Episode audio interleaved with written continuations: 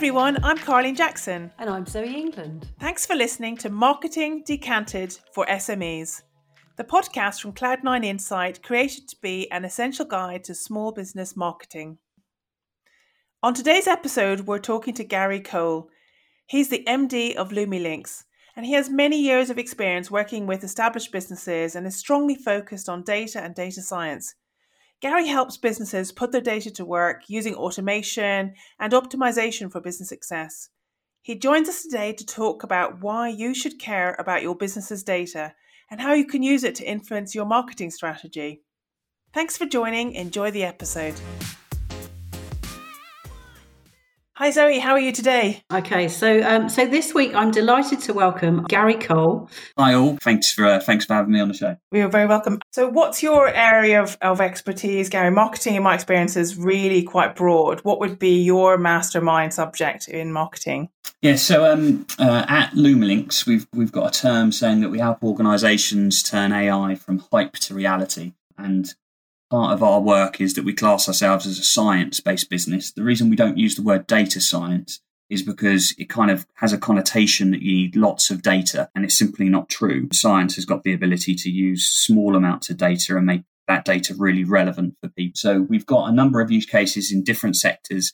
But in marketing, particularly, we help organizations find a, uh, a source of truth. And that source of truth is all around data relevance. So you don't need hundreds of different data points. You don't need to collect this or have this big data philosophy or data transformation. What you need to do is understand uh, your organization's goals and where and what goals you want to achieve as an organization and we match the data to that and obviously bring those kind of skills with different methodologies and and I can I can talk to you uh, all day about the difference and in why the sense of, of some people can get it really wrong and some people can get it really right. And I think you can see that in today's economy where businesses are, are growing super fast or, or they can become stagnant or, or old businesses become unrelevant. So, Gary, that sounds fascinating. Perhaps you can tell us a bit more about your marketing journey uh, and how you got to where you are today working uh, in this field. Yeah, great. So, I was working, uh, as you already mentioned, with uh, with Rackspace uh, and and a few other managed service uh, providers in the cloud. I actually was working with one of my clients and uh, who work in global shipping, and I came across my now business partner, uh, Dr. Tim Dry, showed me a project they're working on, and it was absolutely fascinating what they could do that really stepped this business forward um, ahead of all their competitors. And so we we had a conversation, and it was actually at that conversation that I decided uh, with him to form LumiLinks. And the work we've been doing in marketing.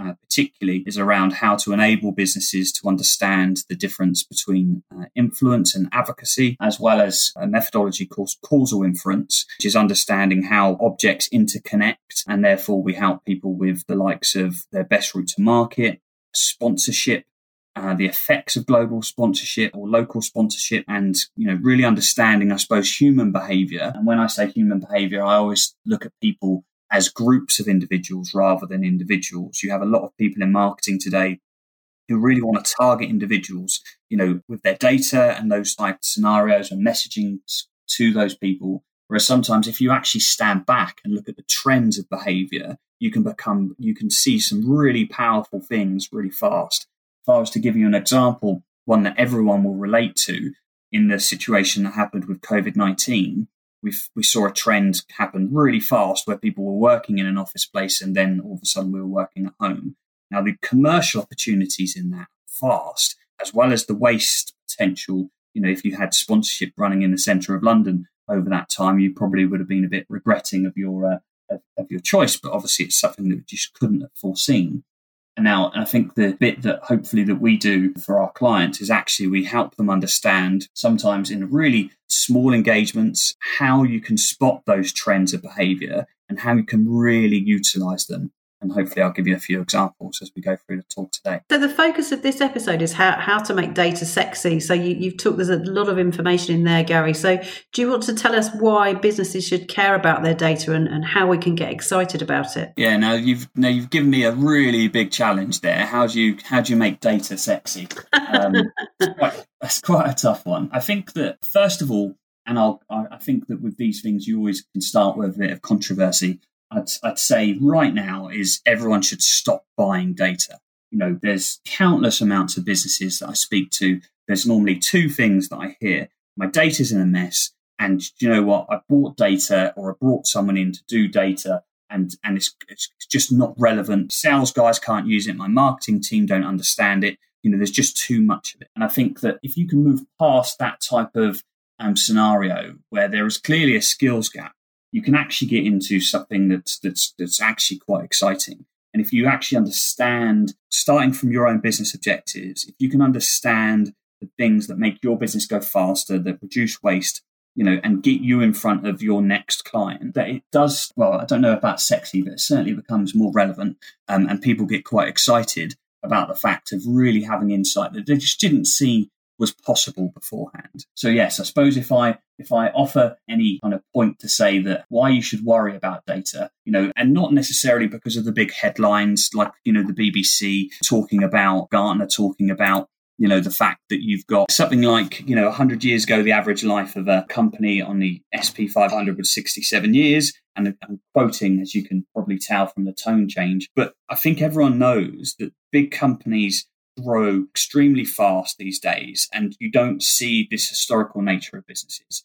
And if you have genuine ambitions, and I know that a lot of the I meet businesses all the time that have got ambitions to become a you know international business, and I think if you've got those ambitions, the bit that's really good about data is that if you get it right, it can really enable you to rocket you to, you know, to places where you probably only dream your business can go in a very short time. If I give you one example, being able to know we worked with an insurance company and they spent quite a lot of money on data. Exactly the two first statements spent a lot of money. We, we don't really use the data we've bought and our data's in a bit of a mess. So it's hard to understand.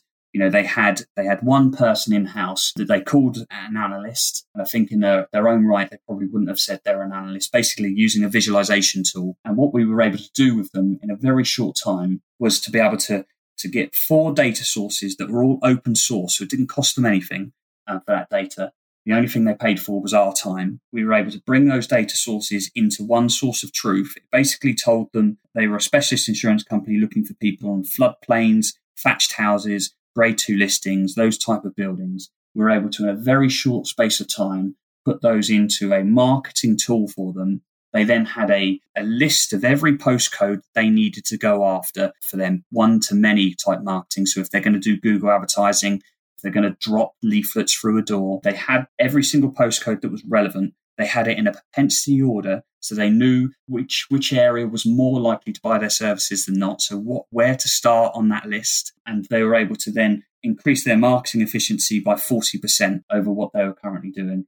They were able to increase the areas where they put their sales or opened up pop up shops. All those type of things are being are actually at your fingertips. And all that data, like I say, was just open sourced on the internet. And I think that I think that one of the things that data enables you to do is get in this really exciting place um, in quite a short space of time. So, Gary, if you're starting out as uh, in marketing as an SME business owner, or you're new in marketing, um, what sort of data should, um, whether you're a B two B or a B two C business, what sort of data do you think already exists in the business that a marketeer should be using? Yeah, great, good question. So I suppose there's two things that I always start with is one look at your activity data. So what activity are you doing both manually and automated? You know, so are you serving ads at the moment? Have you got sales teams speaking? And then also your sales data.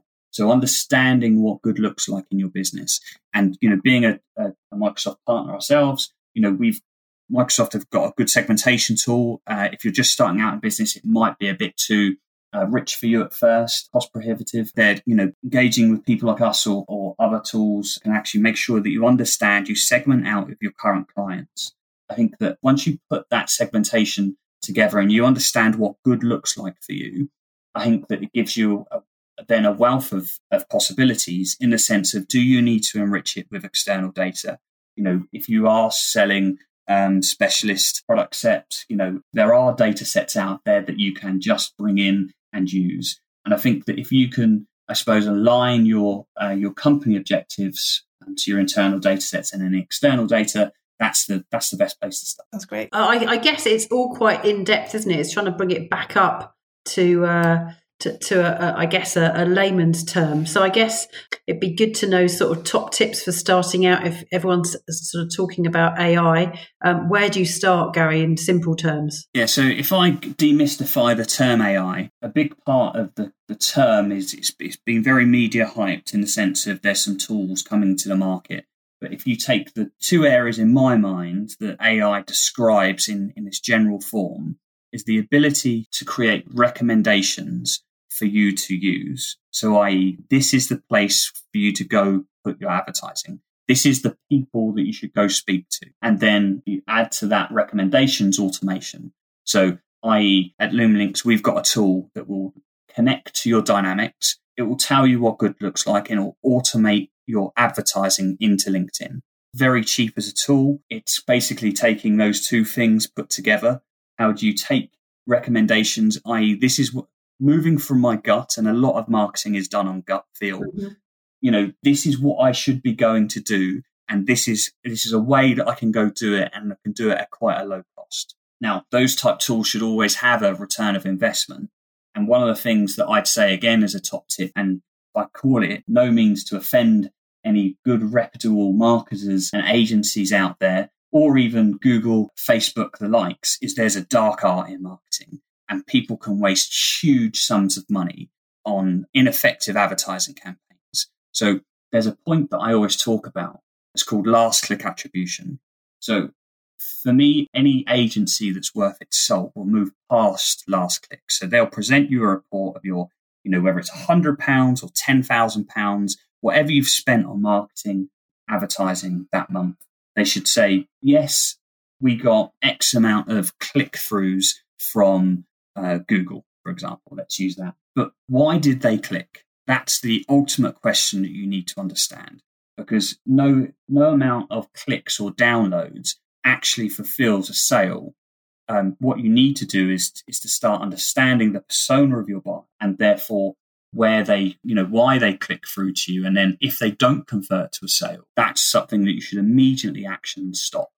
Because again, there's a lot of um, metrics that are floated around that actually that actually tell you that things are going really well and they don't actually result in in a sale. And that's ultimately what marketing is around.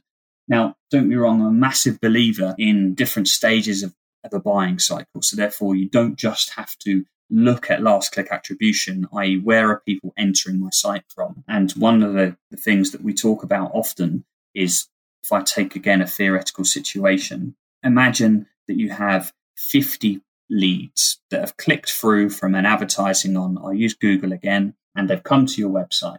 And let's say that cost you £500. Now, if you spent £1,000, does that mean that 50 leads would turn to, to 1,000 leads? You know, and, and often that's not the case. Effectively, what you've then got to understand is what actually made that the, the behavior of that person then click through to my link? Is it because they saw my webinar or my podcast? Or is it because they saw my billboard? You know, or is it because actually they saw my email campaign or my leaflets? You know, there is a there's a whole cycle of activity and understanding human behavior is a really important part of that. Now, again, I think that you can go really deep and actually that then uh, becomes something that you you actually aren't able to uh, to have a big enough team to support and look at those type of things. And that's where organisations like mine in LumiLinks try and help businesses. Again, you know, it doesn't just because it's quite um, sophisticated doesn't mean it has to cost lots of money. Um, yeah, it might be might be interesting. I, I certainly find it fascinating when we talk about human behaviour, and maybe I can give you a little more detail on that next. I love the idea of just joining up the whole sort of journey and looking at different touch points, sometimes you hear it's 21 touch points before somebody makes a decision. So it must be really hard as a marketeer to look back at all of your marketing investment and say, yes, it was that one thing. I guess in reality, it, it is probably a, a collection of, of different things. Out of interest, you talk about advocacy and influence. Can you tell us a little bit more in your world what each of those means and and what to think about as an SME? Yeah, brilliant. So effectively, it's a really fascinating subject. If you imagine three character types, and there, there are lots more, but if we we ground them into into three, you've got um, a group called advocates, a group called influencers, and you've got the mass market follows that. So if we just take for the for the purpose of this this conversation, advocates form about 17% of the population, influencers form about 23% of the population, and the mass market informs the, the remaining 60. And again, if there's there's any psychologists listening, you know, forgive me for the for the broad term, but it's roughly correct in the purpose of this conversation. So I suppose if you if you imagine an influencer first, so they normally sit in the center of a social circle. They're motivated by the latest technology or something that's real interest, or they're motivated by cost reduction. So these are the group of the population that respond to marketing more than anyone else because they're naturally curious. So they're looking for a good deal. Now, uh, there's always a race to the bottom in the sense of as a product becomes commoditized. And so people always kind of give back 20, 30% discounts. And so it's, a, it's an influencer that will be particularly um, likely to, to click and take up that type of offer. Because they sit in the center of a social circle, they want to be able to tell their friends about the great deal that they've got or the, the latest iWatch. But then there are also the people that, will, that don't have huge brand loyalty. So when the Samsung equivalent product comes out, they'll move away from me. Um, or the next competitor offers a 40% you know discount opposed to your 30 they'll move they won't stick around so they they are important and they are a good bunch of personas to target but you've got to make sure that that's more short-term marketing in that type of scenario um, and you, you're probably looking at you know at least three stages of engagement then you've got the mass market you know, so what they're, you know, this is the group everyone really wants. The, you know, the famous book Crossing the Chasm. How do you get from, you know, an early stage startup to, to into the mass market? These guys love case studies. They love looking at, you know, they love hearing that someone else, someone's already treaded the ground. So they can be influenced by influencers, and hence why the approach that marketers have been taking, because they get a response from influencers, and then the message can pass on to the mass market. But the biggest group that can affect the mass market are advocates. Now, if I ask everyone to think about if they were going to go buy a car, do they have a friend that they'd go get advice from? Or, you know, it can be anything a guitar, um, an online learning course, you know, a watch. You know, there's there's always like that guy that you know, that girl that you know that has deep knowledge of one particular subject. And that's the point of advocacy is that if you're going to market to an advocate, is that you have to educate them. You have to tell them why you're better in that sense. And then once you get those people, they're going to be they're going to be a lot more potent than an influencer or the mass market to produce referrals. So if you find a company that wants to actually work on referrals, advocates are the persona that they really want to target. So the difficulty with advocates is they will only buy from you when they are ready, when they've understood.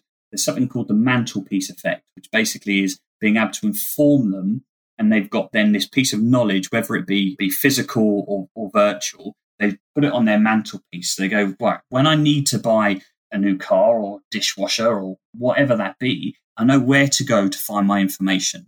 And therefore, they can talk about your product or service with a lot more passion because they've looked it in depth.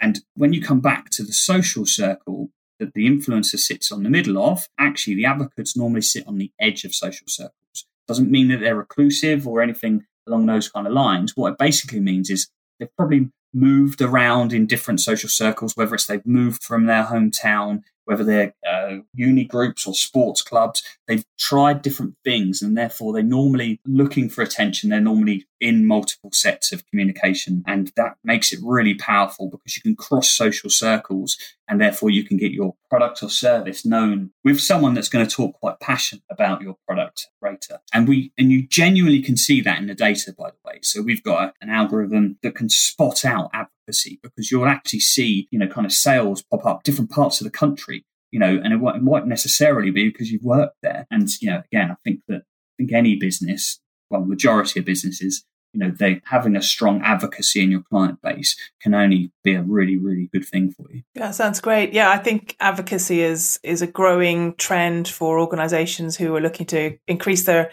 brand awareness, your existing clients can often be some of the best people to work with. Out of interest, a, many of our clients are actually in professional services firms uh, or a B to sort of B two B environment.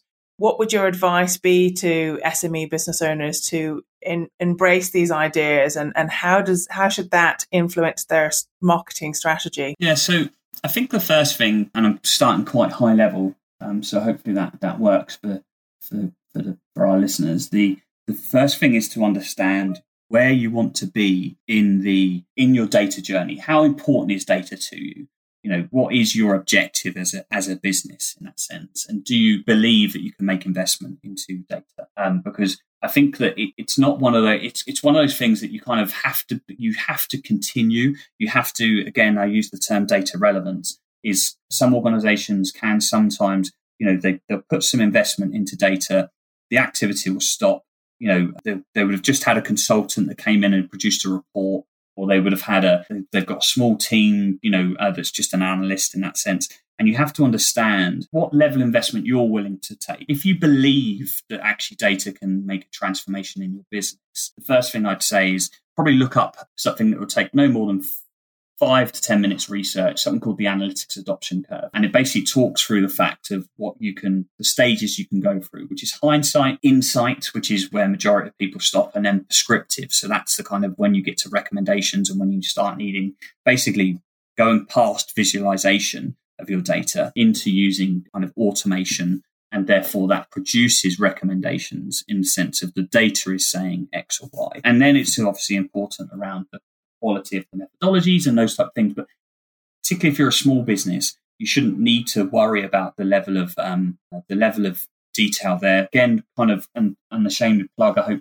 doesn't mind. It's organisations like us that in LumiLinks we've got a wealth of those type of people um, that you can tap into for just a few hours or, or longer, or just a project or an ongoing basis, and actually provide that type of resource to them you know, particularly in B2B, I've seen mentioned it earlier on, on in the talk today, is that I see so many businesses wasting money buying lists, just ineffective, you know, but actually it's like, well, what do I do? How do I reach these people? And I think that getting someone to help you understand on that journey, you know, how you give that message and actually whether it's effective can cost the same as you buying in that data, you know, a few thousand pounds to get a good understanding of how data can be relevant for me is a lot better investment because again you're you're buying in the skills opposed to just out of you know out of out of date data which to be perfectly honest you can get a lot better you know for for free out there on on the internet if you know where to look. So my yeah my one advice is without doubt stop buying data and start looking at skills. And just remember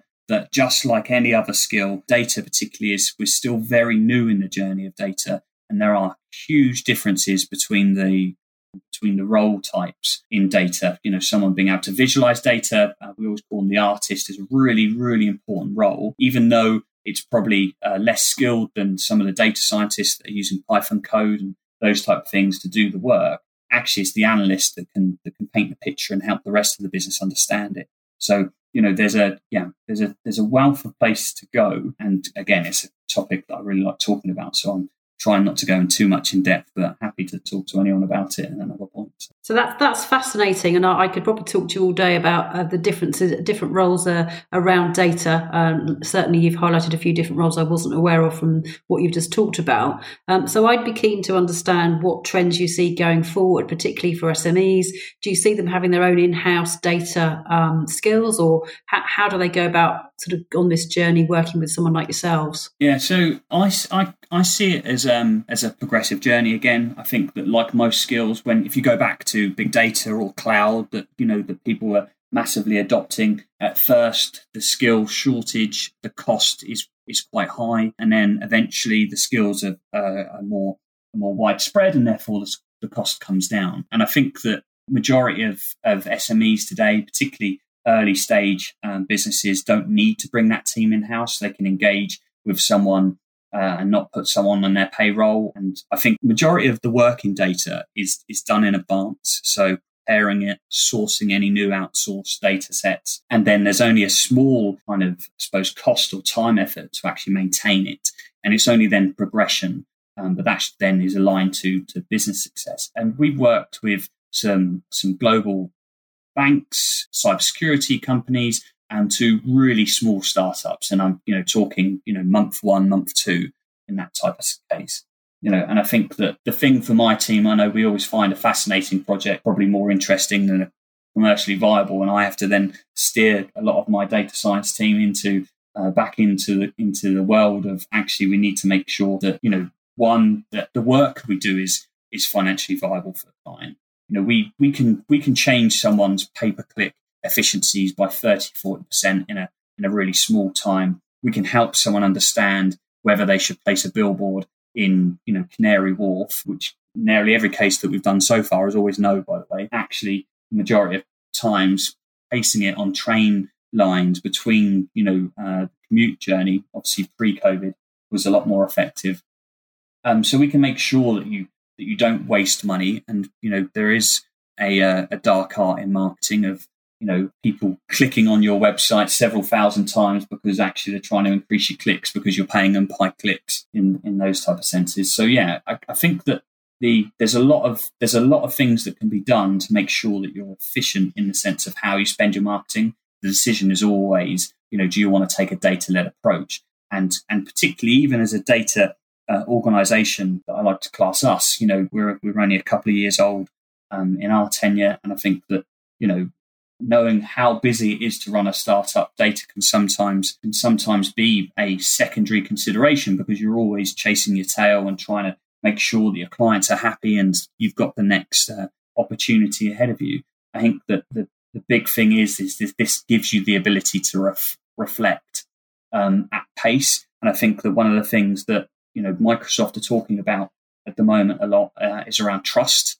Um, trust in the sense of of trusting the data that you've got access to, trust in the sense of trusting the providers that are helping you um, understand. But I've seen a huge amount of decisions being made that we then come into based on wrong data, and that can waste. You're talking, you know, depending on how many employees you've got, you know, tens, hundreds, you know, even thousands of hours of, of time and then huge amounts of resort, resources. I've genuinely spoke to in this last year, big and small companies that have spent tens of thousands of pounds a month on campaigns that haven't worked. I've spoke to organizations that have brought in huge consultancy type businesses. And these are, you know, some of the biggest companies in the UK bringing in some of the biggest consultants. And I'm sure everyone can work out the who they are then, the consultants, I mean, and they've got nothing at the end of this process because it's been taken as a, this kind of data transformation type process. You know, and I think that if you, you can actually move a lot of that away by getting a really good source of truth in your data and everyone being able to access that for reporting so that everyone's understanding and singing off the same hymn sheet. As, as a, you know, Dynamics user myself, you know, Dynamics, I think, is a great way to be able to, to start that. Now, and again, not worrying about the fields and those type things. You know, if you do need the source of truth and actually you do need that data, you know, it's the kind of thing that if you've got a good reporting structure in place, you can actually, you can understand that you need that data. And, you know, in a lot of cases, you know, we can go enrich and resource, you know, um, that, that type of data, or actually you just understand that you've got to deal with it and fill it in um, as you go forward. And I think that's the that's the point: is that to look at data. Yes, historical data is is worthwhile having. It's great because it can show us trends. But you know, the startup that we dealt with, which was around uh, horse racing, you know, they started with with pretty much no data, you know, and it was amazing what we could do in, you know, in just a couple of months and enabling them to understand one, how they should market, um, and two, how they make decisions about their spending um, and which marketing for me is is all about. It's about putting your resource in the right place at the right time. That's that's great advice, um, Gary. One thing that you mentioned early on in, in just now is that the need to outsource some aspects of your marketing, and I've definitely found that myself with my business that um, it, undertaking sort of an investment in marketing has really opened my eyes that actually there's so many different areas. In fact, that's one of the reasons we were inspired to do this podcasting series because no one person can know it all. And um, I think that it, more and more organizations are realizing that yes, you can't, as a, and as an SME, you can't possibly have the size of team that you need for all the different specialities. But if, if you were an SME and you did no marketing today, you're coming out of uh, the other side of this pandemic, um, the sort of the a picture where the, the economy is starting to show seeds of growth and they're thinking, yeah, maybe marketing is for me. I really need to get build up my pipeline. build my brand awareness. What would be your top tips for starting out in marketing? Um, just if you're looking to hire somebody, um, what skills would they have? and which bits would make sense to outsource as well? Yeah, it's a, it's it's a great question and one that I that I am um, Checking myself that I'm not just led by my own beliefs. Is that I genuinely think that the number one thing to do before you do any marketing is understanding what good looks like. I, I for one, have have wasted money based on using creating a brief and then and then getting that brief back and it's just unusable, or spending some money on on on something that's not usable. I think that if you can understand what good looks like for you, whether that's through your own data because you've got some data to look at, or whether you're just starting day one from fresh, and then understanding actually, well, if you if you take back a certain amount of logic, you can understand then how that that then transpires. So I think that if I was if I and and I am shamedly plugging myself again, um, but I think that the two things that you can do for simply a few hundred pounds is being able to to create a connection into your your own data and then feed that out into a LinkedIn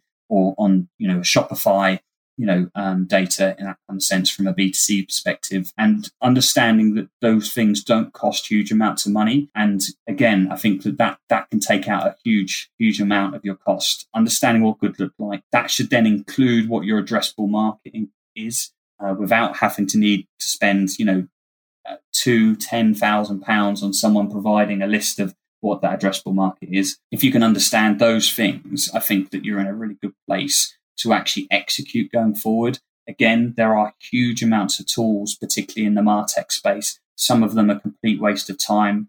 Um, I think that if if no one's actually looking back in at what your business does, I think that they they lose a certain amount of credibility um, for me.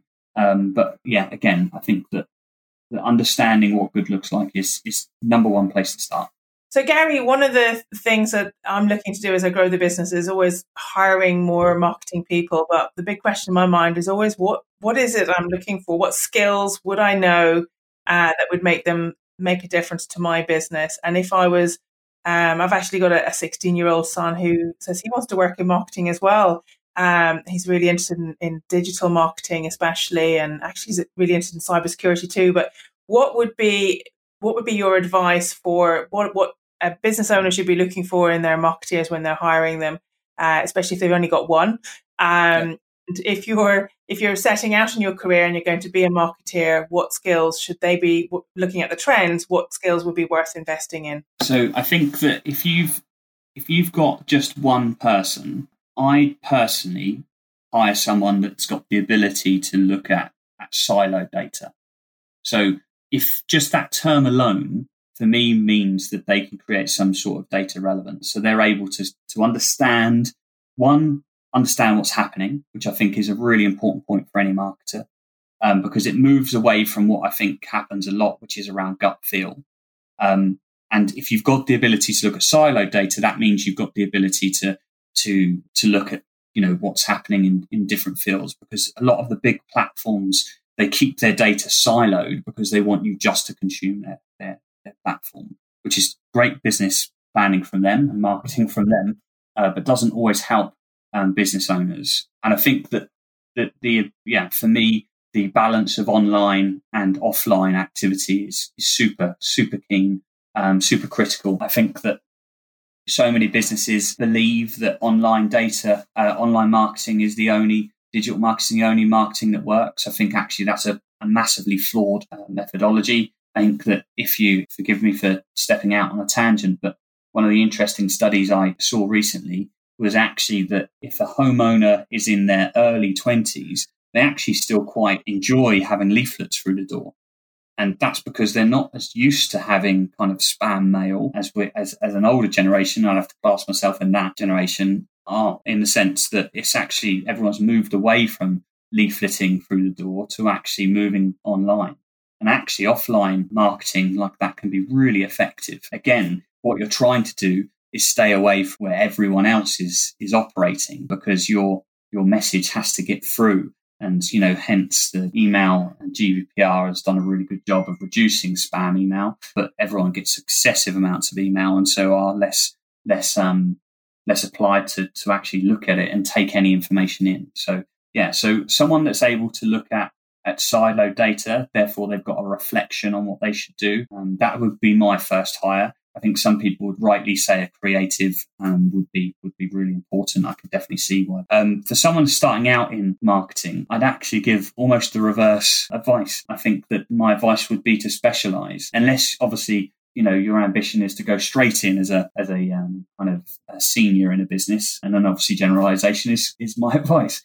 But um, yeah, if you're starting out, I genuinely say to to specialize in a particular platform and then be able to move on to to different platforms is really is a really good idea because although the platforms are updating their procedures and the way you use them regularly, actually I think that if you can have a good idea or a deep level of understanding that there isn't enough people out there with with with deep knowledge um, and then being able to you know uh, cross pollinate i suppose in that kind of sense after that. And gary when you say platforms which platforms are you talking about? Is that the social platforms or other platforms yeah, so I think there's there's a wide variety. So definitely the social platforms, uh, Google, Facebook, uh, Instagram, TikTok. You know, all of those platforms have got have captured a lot of attention for a long time. I think that they are they can be ineffective because you get a lot of influencers that will respond to your marketing opposed to opposed to the mass market or an advocate, as I kind of already said.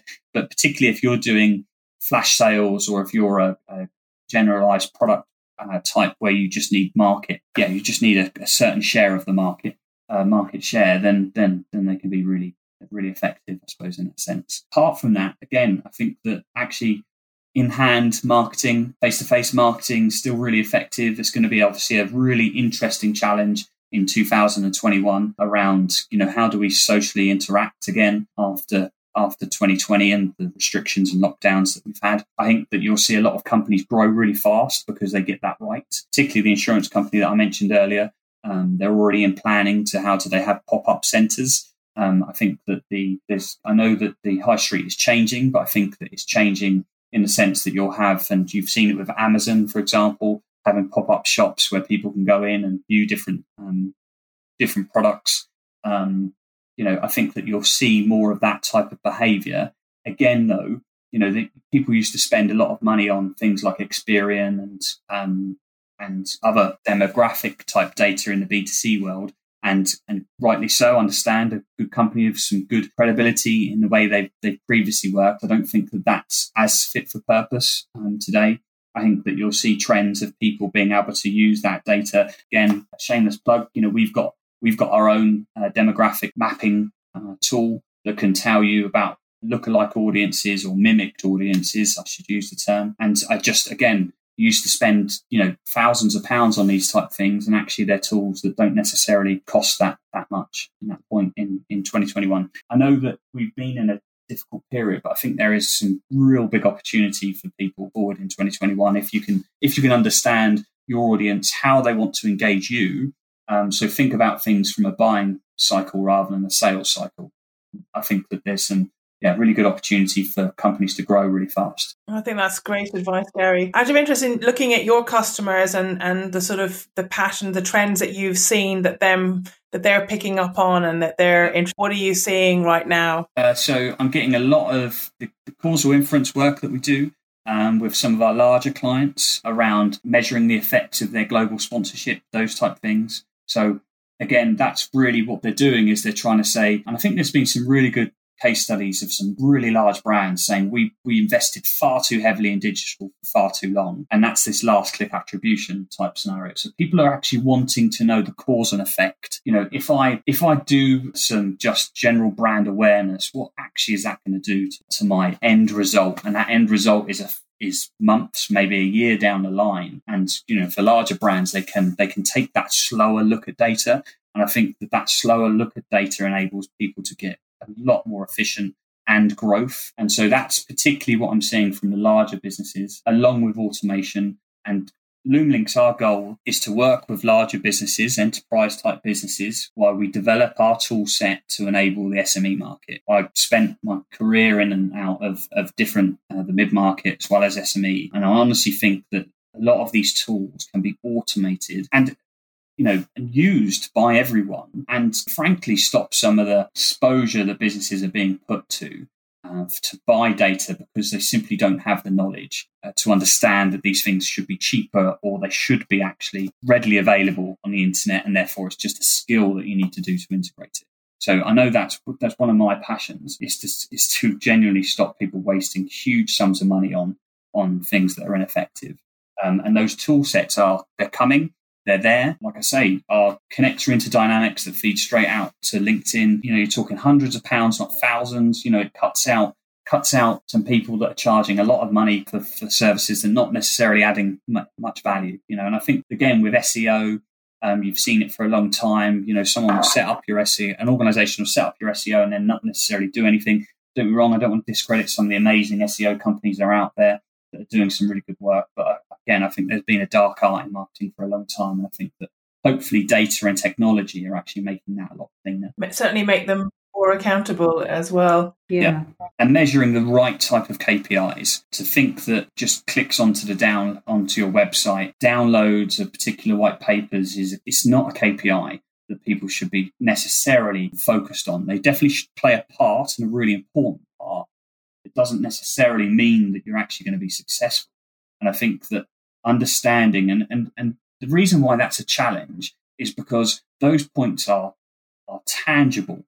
You can actually have a number of people that clicked on your website or downloaded a white paper. And we're always looking for that certainty in data. But that's not how this works. And I suppose, again, if I add the, another piece of advice in, is you have to be comfortable in not being certain in drawing conclusions. And I think you can only be comfortable when you've got a source of truth in drawing those conclusions and you've got someone that's able to talk to you uh, with knowledge about actually what it could possibly mean. But understanding how many people, you know, are, are engaged in their buying cycle and therefore where you've interacted with them, you know, ultimately it comes down to that one number. How is your sales activity uh, doing? How's your conversions? there's a whole heap of activity that make you really, really successful if you if you do it in that buying cycle. Um, but again, you can't design a buying cycle unless you know the persona of the person you're trying to attract. You know, and so I can understand, and it's certainly right why the market has formed in the way it has around kind of KPIs that sometimes aren't relevant. But I think today that those tools are there. I think the skills are there. They're still in a bit short supply. Um, but hence reason why companies like my like mine in LumiLinks and others, and there are some credible other companies that do kind of work that we do out there, are trying to help people understand that. And I think that once that knowledge gets there, it's just going to empower people. And naturally, with anything, the faster you are on that curve, the, the more you're going to um, take or expose yourself to the market, and then eventually everyone catch up, and then there's more technology developments. Oh, that's that's great insight. So, just my, my last question, Gary, if you were a business owner, what business books would you suggest? Oh, okay. You've put me on the spot there. Uh, Crossing the Chasm. Uh-huh. Why is I that a good that one? Um, I just think it. I think it steps you back into a point of reflection. I think a lot of business is about reflection. I think it's a great book. There's a, there's, there's a really interesting book um, but I just don't think I don't think it's going to be interesting to a lot of people. I'm reading a book called, uh, by Barabási about bursts, and it talks about um, behavior. And I think if anyone, it's an outside read. If you want something that's a bit out there, um, look up an author called Barabási, and the book's called Bursts. Talks to you about human behavior and how activity happens. I think that yeah, if you want a different stimulus to the main, it's a it's a fascinating read. Oh, I think it's great. important. In fact, my, my son, who I mentioned, is interested in marketing. He has to pick a fourth A level. So I said, you need to do psychology if you're interested oh, in marketing definitely, definitely. I think that's a. I think it's great advice. I think that there's there's just so much, and you know, some of the things that I've seen, you can make huge steps in really small times. I'm not saying that they're always obvious, you know, but yeah, I think that if you can if you can understand that, you've got you've got the market you know, in that sense, and that can work for a big Facebook or it can work for a small woodsmith house. You know, there's lots. It's just understanding where what good looks like for you and I think once you understand what that is and it's supported by data, you know, I think that the world's your oyster. That's all great. So um, I've certainly learned a lot and uh, I've got uh, some notes here as to some of the, the, topics that you've mentioned I want to follow up myself. So that was great, Gary. Thank you so much for your time and for joining us today. And for anyone listening that would like to hear more about future podcasts coming up, you can go to www.cloud9insight.com forward slash podcasts. So goodbye for now and see you next time. Thanks very much. Goodbye.